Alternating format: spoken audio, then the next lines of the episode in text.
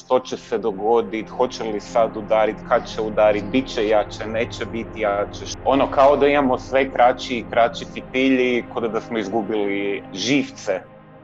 Opet s druge strane možda nismo dovoljno jaki da ga sami prekinemo. Da kažemo ok, dosta, nemoj sad brijat, nemoj ovo, nemoj ono. Nikako da se natjeram da to napravim. Znate ko u crtićima kad vam sjedi s jedne strane anđeo kao i s druge strane vrag. Ne znaš ono na koju stranu da se okreneš. Dobrodošli u CDVita podcast Budi dobro, budi C, u kojem stvarni ljudi s terapeutom razgovaraju o svojim stvarnim problemima. Prvi naš sugovornik je Zagrebčanin Mario – on se naravno ne zove tako, ali pristao je otvoreno razgovarati o problemu koji ga muči, a to je strah koji osjeća nakon posljednjih potresa. Evo za početak samo bih vas zamolila da mi malo ispričate nešto o tome što vas muči trenutno u životu. Ono kao da imamo sve kraći i kraći fitilji, kod da smo izgubili živce, rekli bi kolokvijalno. Potres nas je uzdrmao. Ne samo fizički, već i psihički. Mnogima od nas strah se uvukao u svakodnevicu i u svaku poru našeg života. Baš kao što je ostavio tragove na građevinama koje nas okružuju, ostavio je tragi na nama. I iako možda i shvaćamo kako su naše reakcije pretjerane i strahovi neutemeljeni, vidimo i da se ne možemo jednostavno samo umiriti i razuvjeriti strahove koji nas preplavljuju. No, zašto tako snažno reagiramo na potrese? Kad se to dogodilo, mene zaista strah se mhm. otuširati. Bilo je onak, e, nema pranje kose, nema ovog na brzaka, ulaziš i izlaziš. Mhm, mhm. I onda zapravo sve te sekunde, kao da imaš neku borbu u sebi. S jedne strane se boriš s tim da sebe kao tjeraš, ajde brže, brže, brže, brže, brže, brže, jel će udariti, ne znaš, ne znaš. S druge strane, znate kao u crtićima kad vam sjedi s jedne strane anđeo kao i s druge strane vrag na ramenima i onda ti jedan viče jedno, drugi ti viče drugo, a tebi je već mozak onak malo ti kotačići prejako rade i mhm. sad ne znaš na koju stranu da se okreneš. Mhm. Mislim da smo postali osjetljiviji da osluškujemo svaki možda neki korak, govorimo si jel to sad drhtalo, jel to nije drhtalo. To poprilično iscrpljuje, a nemamo da mehanizam ili ne znamo kako se smiriti, pokušati si racionalizirati neke stvari. Na terapiji smo govorili da zemlju doživljavamo kao nešto što je stabilno i sigurno, pa kada se ona trese osjećamo se bespomoćno. Osim gubitka kontrole javlja se i osjećaj straha, jedna od temeljnih emocija koja se javlja prirodno, neovisno o tome htjeli mi to ili ne. Kontroliranje naših emocija je vještina koju se treba uvježbati. No prvi korak da oduzmemo snagu emocijama koje nas hendikepiraju jest da ih razumijemo – kada shvatimo zbog čega naše tijelo i naš um reagiraju na određeni način te zašto nas preplavljuju emocije, stvaramo preduvjet za rad na prihvaćanju emocija i nošenju s njima. Ono što nas zapravo jako puno uznemiruje upravo kod e, situacija potresa je to što je zemlja u našoj glavi nešto za što smo naučili da je čvrsto, da je stabilno i kao nešto na što uvijek zapravo možemo računati. I onda kad se zemlja trese, nekako se trese i naš osjećaj povjerenja. I tu nam je najveći problem. Povjerenje i u sebe, i u bližnje, i na kraju krajeva u život, u svijet oko nas. Ono što smo mislili da je sigurno i da je stabilno, odjednom nekako više, više nije tako. I onda svakako to može izazvati i velik strah i velik osjećaj nesigurnosti kroz dulji period, zato što potresi i dalje još nisu prestali. Dakle, podrhtavanja su i dalje tu i nekako nas malo podsjećaju na to da je svijet na neki način nesiguran. Koliki utjecaj imate na vlastitu prilagodbu na ovu nastalu situaciju? Pa u idealnim uvjetima bi ja rekao da imam potpunu kontrolu, ali veliki dio te kontrole je generiran iz okoline, iz medija i iz nekih drugih izvora kao imaš privid da je kontrola, ali u isto vrijeme otvaraš aplikaciju za potrese i gledaš je bio potres. Ovdje nastavljamo korak dalje. Osim što smo normalizirali osjećaj straha i rasvijetlili odakle dolazi, krećemo identificirati i neke stvari koje nam onemogućuju da se sa strahom, tjeskobom i svim ostalim negativnim uspješno nosimo. Prvi korak je objektivno razmisliti o tome na što možemo, a na što ne možemo utjecati. Osjećaj gubitka kontrole nad vlastitim životom i bespomoćnost u pogledu naše budućnosti vezan je uz niz psiholoških poteškoća i niže zadovoljstvo životom. Osobe koje vjeruju kako je budućnost u njihovim rukama i imaju osjećaj vlastite učinkovitosti, bolje se nose i sa životnim izazovima. No ponekad kad smo preplavljeni emocijama i pod utjecajem medija, pažnju usmjeravamo na krive stvari. Ono na što se trebamo u tim trenucima usmjeriti te što moramo osvijestiti su upravo stvari nad kojima imamo kontrolu.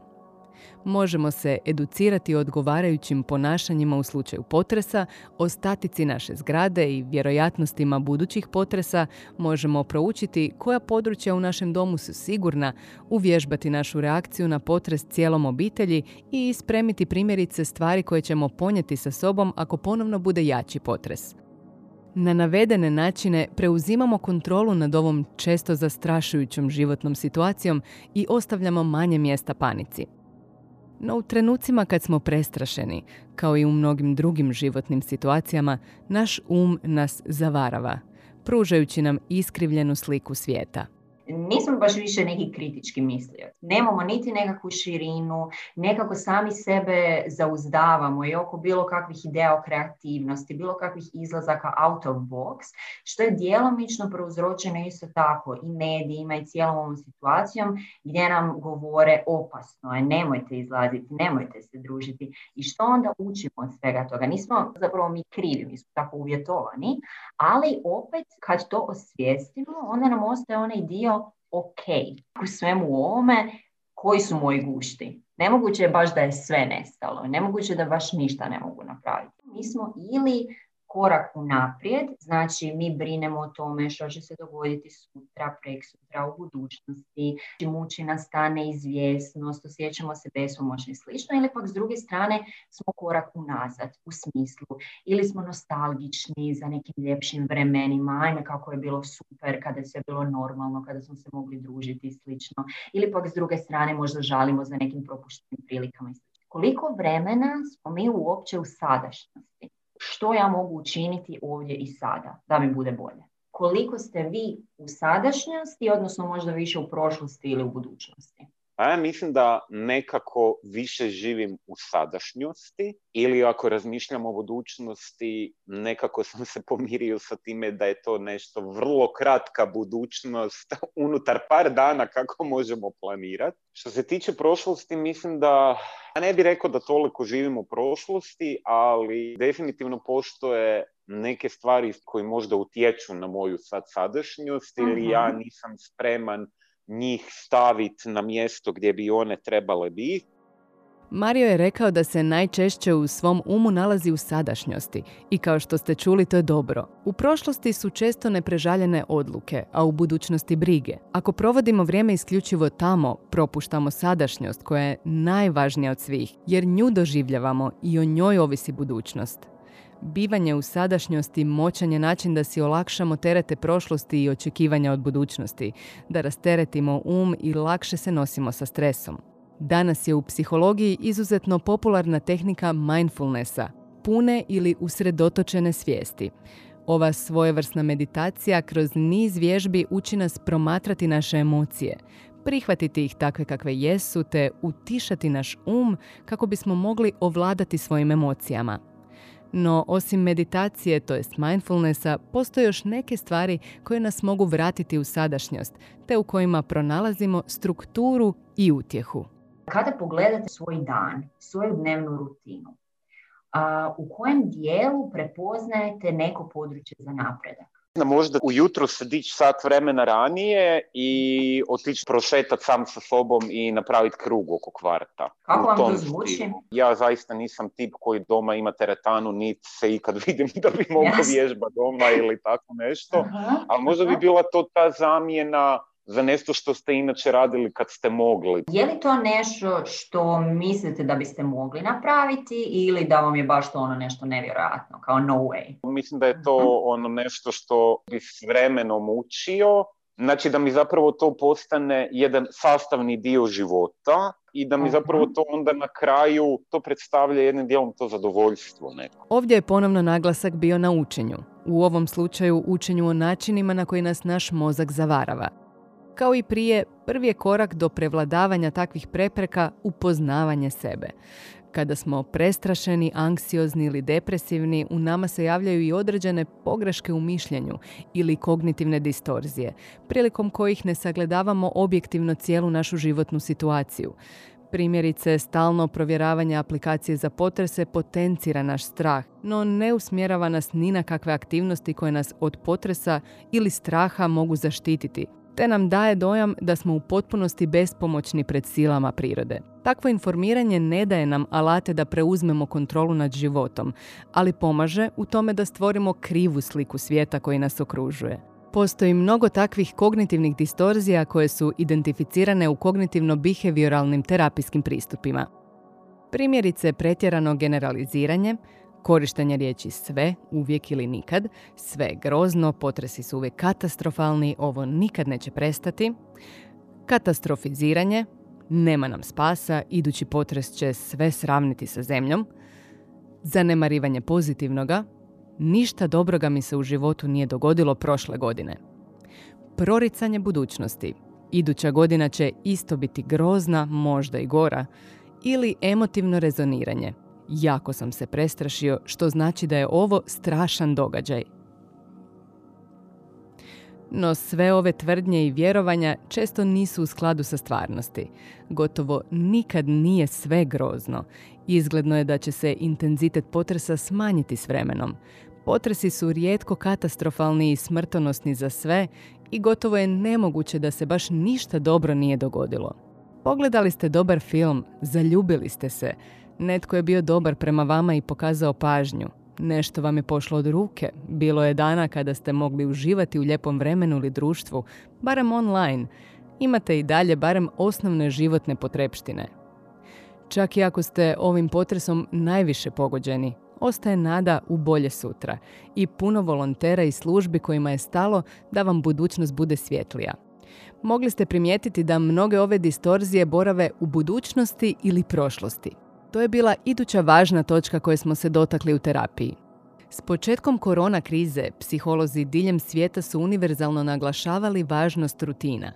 Iako smo ostajali doma, od velike važnosti za naše mentalno zdravlje bilo je strukturirati naš život. Ako to znači i dalje se primjerice pripremiti i odjenuti kao da idemo na posao samo da bismo sjeli u dnevnu sobu ispred računala i to je u redu. Rutine nam daju strukturu, sigurnost, te odstranjuju nepoznanice i neizvjesnost iz našeg dana. Znamo što možemo očekivati, na što se možemo osloniti. To nas i vraća u sadašnjost, jer se ne moramo brinuti o tome što slijedi nakon nekog zadatka u danu ili kako će nam izgledati dani koji dolaze. Uz to, kao što je i Mario primijetio, odlazak u prirodu, izlazak iz stana, fizička aktivnost i boravak na svježem zraku, idealno podalje od ekrana, također imaju blagodatni učinak na naše mentalno zdravlje. Sve ovo se može primijeniti i na naše nošenje s posljedicama potresa. No što kad dan prođe i vrijeme je za san? Spavanjem? Je li to nešto isto što je malo poremećeno ili je taj dio ok? Jedno vrijeme je bilo poremećeno, kao usluškuješ, e, nekako si cijelo vrijeme napet. Možda bi rekao da je sad malo lakše, ali ne bi rekao da je to kad hrčeš i kad te briga. Problemi spavanja upareni s napadima panike česta su posljedica potresa.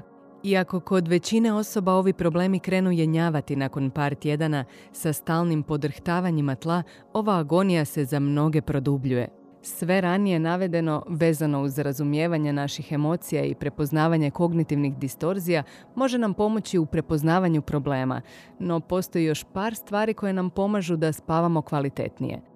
Pokušajte ne biti izloženi ekranima barem sat vremena prije spavanja. Svjetlo iz ekrana pobuđuje naš mozak i otežava usnivanje. Ostavite mobitel izvan sobe ili barem izvan dosega ruke, te koliko je to moguće pokušajte spavati u mraku i tišini. Sve navedeno nam omogućuje da zaspemo lakše, spavamo kvalitetnije i probudimo se odmorniji. Možete li možda izdvojiti neke onda ključne stvari ili neke možda situacije koje vas najviše podsjećaju na taj potres i koje čine taj strah najveći? Klinci kad krenu u osam ili devet se, mhm. ne znam, loptat, lovit po kući, a ti imaš osjećaj kod da je potres ili tako neke stvari. Je li vam sad to nešto na što ste se navikli? Već onako odmah možete protumačiti, aha, to se oni loptaju, sada je navečer, 8-9 navečer, to su već radili pet puta prije. Ili vas i tu opet onako jednako snažno obuzme ta neka uznemirenost? Pa ja bih rekao da sam na putu da mi postane to racionalno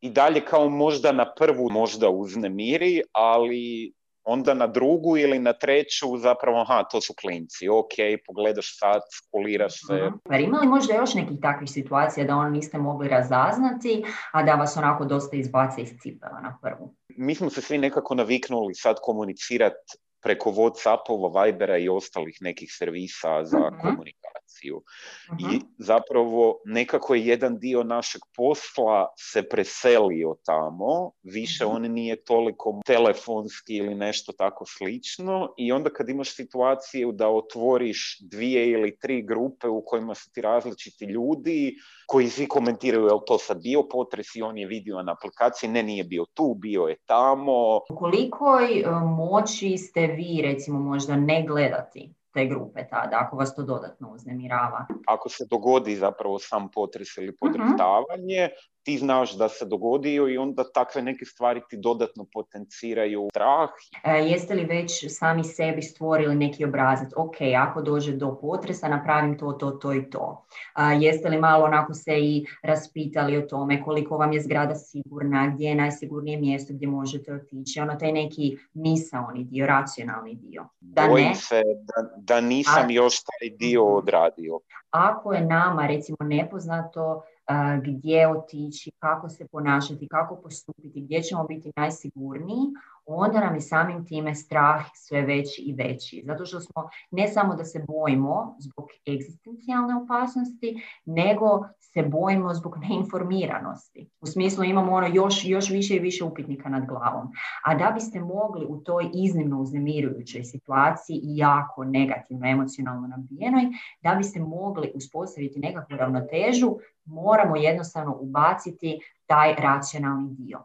Jer kolika je stvarno vjerojatnost da se sad apsolutno sve sravna sa zemljom. Malo si to postaviti činjenice crno na bijelo, da nam budu negdje uvijek dostupne i da nas to bude kao neki siguran stup koji će nas vraćati u tim trenucima rastresenosti. To je ono što nam je jako bitno. To bude mantra. Tako je, tako je. I postaje zapravo onda nešto što vam se integrira i u misli. Znači nije više nešto što mi piše možda na desktopu mobitela, računala, na hladnjaku i na još negdje, nego postaje nešto što je vama u glavi i u stresnim situacijama onda to možete upotrijebiti. Je li zapravo sami sebe umiriti. Ovo je situacija koja je jako neizvjesna što se prije prilagodimo na nju, prihvatimo tu mogućnost da će potres još dulje vrijeme trajati, to će nama samima biti lakše. To više jačemo taj činjenični dio, taj kognitivni dio, to nam je zapravo bolje i možemo bolje funkcionirati. Ovdje je Mario uz terapeutkinju identificirao i vanjske uzroke ili okidače stresa. Dakle, osim što nas naš um ponekad zavara, kao i kod svakog traumatskog događaja koji je u nama izazvao stres, podsjetnici na taj traumatski događaj u nama ponovno izazivaju emocije koje smo prvi puta iskusili. Oni ponekad mogu biti potpuno bezopasni, poput buke djece koja se igraju loptom. Ovo je nus pojava načina na koji naš mozak uči, te kao i kod naših pogrešaka u mišljenju, jednom kad ih osvijestimo i prepoznamo, oduzeli smo im i dio snage, a s vremenom ćemo se naviknuti na njih kao što se navikavamo na većinu podražaja u našoj okolini i samim time će njihov utjecaj otupjeti. No sad je vrijeme i da se usmjerimo i na pozitivno. Kada bismo pitali vaše prijatelje, što bi oni izdvojili kao vaše najveće snage, odnosno kao vaše najveće kvalitete? Mislim da spremnost na zanciju, možda tvorenost, da kroz neki zajednički razgovor koji mhm. možda i je težak, ako ga prebacimo na neku zezanciju, pokušamo pronaći humoristični element u tome svemu, da će nam možda ono olakšati bavljenje s mhm. time. Jeste li razmišljali o tome da humor upotrijebite isto i u ovim eh, jako emocionalno pobuđujućim situacijama? Da malo sami sebi, a joj, jesi se preplašio, pa nije sad toliko strašno. Da nekako sami prema sebi se ponašate kao, kao što biste se ponašali možda sa najboljim prijateljima da su pored vas u toj situaciji. Svi mi u sebi nosimo određene snage i kvalitete, baš kao što vježbanjem možemo raditi na našem zdravlju i imunološkom sustavu kroz rad na sebi i identificiranje vlastitih snaga, vrijednosti i vrlina gradimo svoju psihološku otpornost. Za Marija to je humor. Jedna izuzetno vrijedna snaga i vrlina, humor je ujedno i jedan od najzdravijih načina nošenja sa stresom. On je poput cijepiva za naše pogreške u mišljenju. Ako ga uspijemo aktivirati kada prepoznamo preplavljivanje neželjenim osjećajima, ta promjena perspektive koju humor nudi može biti poput štita koji nas brani od životnih nedaća. Ako oni jesu u toj situaciji, upravo budite vi ti koji ćete i dalje biti takvi kakvi jeste. Da imate tu funkciju opuštanja, da ne bude sve tako ozbiljno. Ključno pitanje bi bilo kako mogu iskoristiti svoje snage u ovoj situaciji. Znači, ono, budimo prema sebi najbolji prijatelji, kao što ste vi prema osobama u svojoj okolini. Dakle, da činite dan ljepšim, ugodnim, ja sam nekako dojma da smo mi poprilično strogi prema samima sebi. Sami sebi smo često najveći kritičari. Budi blag prema sebi, budi prema sebi kao prema najboljim prijateljima. Možda ste očekivali jednostavno rješenje kako pobijediti strah, ali takva rješenja naših problema gotovo nikada ne postoje. Ako osjećate strah koji vas sputava u svakodnevnom funkcioniranju, potražite pomoć. Ako osjećate strah kakav osjeća Mario, pokušajte u životu primijeniti pravilo zebre. Naime, zebra nikada ne pati od anksioznosti, iako na nju vrebaju brojni grabežljivci. Kada uspije pobjeći, ostavlja to iskustvo u prošlosti. Znamo, lako je to reći, ali ponekad je to doista najbolje što možemo učiniti za sebe prihvatiti da se neka teška iskustva ponekad dogode i vjerovati da će već sutra biti bolje. Ovaj smo podcast, kao i cijelu platformu, osmislili upravo sa željom da vam u tome pomognemo. Slušali ste CDVita podcast. Budi dobro, budi ce.